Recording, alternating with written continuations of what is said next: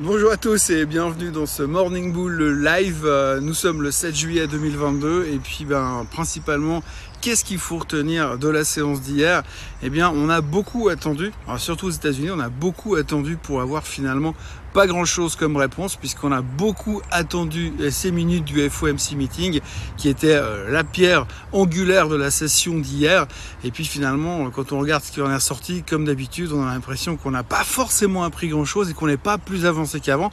Donc qu'est-ce qu'on va faire maintenant? Eh bien on va attendre euh, les non-farm payrolls de demain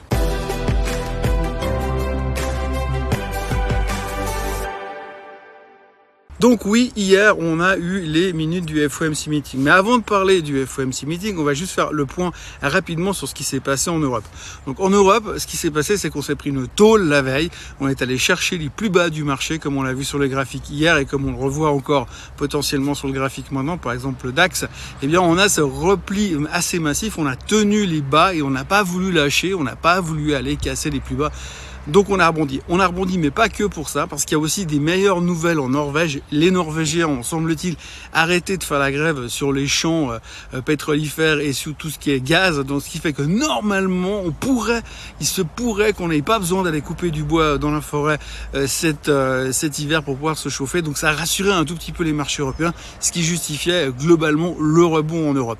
Après les Européens, ils ont fait comme d'habitude, hein. ils ont fait comme les Américains, ils ont attendu pour voir ce qui allait se passer ce, enfin, hier soir aux États-Unis et qu'est-ce qu'elle allait nous donner comme information ces minutes du FOMC meeting? Mais comme ça sortait à 20h hier soir, forcément, ils pouvaient faire ce qu'ils voulaient de toute manière. À 17h30, c'est fermé, donc ils avaient le temps de repartir, boire l'apéro à la maison pour revenir euh, à 20h, éventuellement voir ce que les Américains nous avaient sorti sur ces fameuses minutes qui euh, nous traumatisent depuis des mois, voire des semaines surtout des semaines. Donc oui, hier soir, les minutes du FOMC meeting sont sorties et encore une fois, ce qui était relativement hilarant, j'ai envie de dire, c'est que finalement, on n'a rien appris du tout. Parce que c'est clair que déjà, il y a une bonne chose qu'il faut retenir, c'est que les minutes du FOMC meeting, ça date du meeting du FOMC meeting du 15 juin, donc il y a trois semaines. Et donc si on prend ce qui s'est passé il y a trois semaines, surtout ce qui s'est passé entre deux, il s'est passé plein de choses. Parce que non, il y a trois semaines, le pétrole était à 123 trois quarts, donc au niveau inflationniste, c'était pas tout à fait pareil. Le Bitcoin était encore à 27 000, la BNS n'avait pas encore commencé son cycle de hausse des taux. Bref, on n'était pas du tout, du tout, du tout dans le même monde. Donc c'était complètement différent. Ah, c'est clair que du coup, on vient nous donner des minutes du FOMC meeting qui parlent d'un truc qui s'est passé il y a trois semaines, mais entre trois semaines. Et aujourd'hui, il y a trois semaines, et aujourd'hui, les choses ont complètement changé. Donc du coup, ces minutes servent pas à grand chose. Tout ce qu'on sait tout ce qu'on arrive à retenir de ces minutes du FOMC meeting, c'est que finalement, la Fed est toujours motivée pour empêcher l'inflation de monter, donc de monter les taux, et puis est toujours motivée pour essayer de ne pas faire trop baisser, ralentir la croissance économique, mais en même temps, ils n'ont pas tellement le choix. Donc c'est exactement ce que Monsieur Powell nous rabâche les oreilles depuis des semaines et des semaines à chaque fois qu'il sort de sa naphtaline. On nous raconte les mêmes histoires, les mêmes théories. Donc on n'a rien appris. Et les minutes du FOMC meeting que l'on a vu hier sont simplement un résumé de tout ce que la Fed nous balance dans les oreilles depuis trois semaines point final. Donc aucune surprise. Tout ce qu'on sait, c'est qu'ils sont toujours plus ou moins au quiche tant qu'il n'y a pas un signe que l'inflation diminue. Les 30% de baisse sur le pétrole récemment, ça nous inquiète pas, on s'en fout. Tout ce qui nous intéresse, c'est une baisse des chiffres de l'inflation. Donc on va voir les chiffres de demain, les non-farm payrolls, et puis on verra aussi les chiffres du CPI la semaine prochaine. Mais d'ici là, on peut savoir, c'est que les chiffres du, enfin les minutes du FOMC meeting ne nous ont rien apporté du tout, sauf le fait que dans l'état actuel,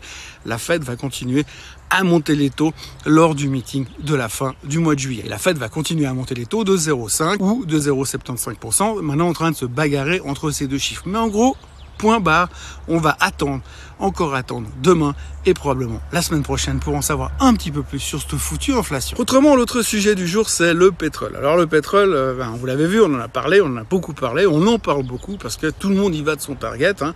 Avant, on avait un coup sûr, on savait que c'est à 180. Maintenant, on a un coup un peu moins sûr puisque finalement, on sait d'après les analystes qu'on peut aller soit à 65, soit à 130. Hier, on a eu un gros rapport de Goldman Sachs qui ont dit que là, on était clairement dans une phase de survente au niveau du baril et qu'il fallait commencer à racheter pour avoir un target à 130 dollars pour la fin de l'année. Vous avez Deutsche Bank qui est venu sortir un target à 107 et vous avez derrière, ben on le sait déjà, Citibank qui a annoncé un target à 65 pour la fin de l'année. Donc en gros, vous avez le choix. Vous avez trois analyses différentes sur la même situation actuelle, et c'est sur ces trois années différentes, eh il y en a un qui vous dit que ça va en haut, un qui vous dit que ça va en bas, et puis un qui vous dit que tout simplement ça va rester là où on est aujourd'hui. Donc en gros, là aussi, bah, le pétrole, surprise, surprise, on verra. Mais en tout cas, ce qu'il faut retenir, c'est que le baril aujourd'hui à 99 dollars et des poussières est rentré en bear market aussi, oui, parce que depuis les plus hauts, eh bien, on est en bear market sur le pétrole. Donc ça, c'est pas forcément une bonne nouvelle, mais en même temps, c'est une bonne nouvelle parce que c'est positif pour l'inflation. Donc c'est rassurant pour la suite. Bref, on est toujours un peu dans notre espèce de micmac. Pour l'instant, le S&P, le Nasdaq, les indices américains ont l'air de tenir le choc, mais on attend d'avoir plus d'informations pour essayer de prendre une décision qui nous permettra d'avoir une espèce de cohérence dans nos esprits pendant, en tout cas, allez, deux jours. Voilà, autrement, il faut reconnaître que pour l'instant, on est vraiment dans un marché qui est focus et concentré sur tout ce qui est thématique, inflationniste, taux, euh, macro, c'est vraiment la seule chose qui nous intéresse pour l'instant. On s'occupe pas trop de ce qui se passe à côté.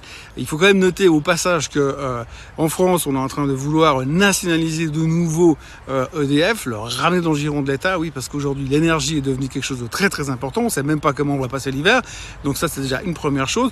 On a vu aussi que l'euro-dollar qui est en train de se péter la figure qui continue de se péter la figure et qui se rapproche de la parité, favorise tout ce qui est exportation. Pour ceux qui ont encore des trucs exportés de l'Europe à ailleurs, eh bien aujourd'hui, l'euro-dollar est favorable à eux. On l'a vu typiquement sur des comportements sur des boîtes comme Safra ou comme Airbus hier en France. Donc globalement, euh, ça tient relativement, enfin, ça, ça, reste un petit peu le centre de la motivation. On notera aussi que Rivian a annoncé des très bonnes ventes qui a surpris le marché. Le titre a pris 10%. 10% tout est relatif par rapport au fond du trou où il était. Ils ont quand même vendu 4000 voitures sur le dernier trimestre. C'est énorme 4000 voitures, c'est monstrueux. Donc très bonne nouvelle chez Rivian. Et puis on est obligé de signaler encore le fait que monsieur Elon Musk a donc annoncé qu'il avait deux enfants de plus. Il n'a pas annoncé, mais on a apparemment découvert qu'il avait deux enfants de plus avec une de ses euh, responsables exécutifs chez Neuralink.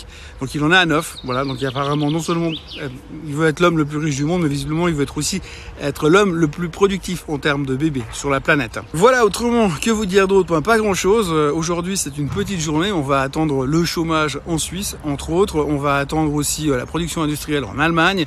Et puis ce soir, on aura tous les chiffres des inventaires pétroliers qui sortiront. On aura également les jobless claims aux États-Unis comme tous les jeudis.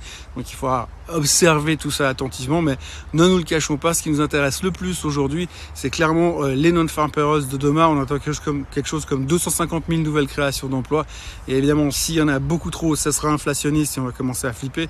Si on n'en a pas assez, eh bien, on va se dire que forcément, c'est une catastrophe parce que l'économie est en train de ralentir. Donc, on n'a pas fini de continuer à jouer entre inflation, récession, hausse des taux positifs ou hausse des taux négatifs. Est-ce que la Fed est notre ami ou pas?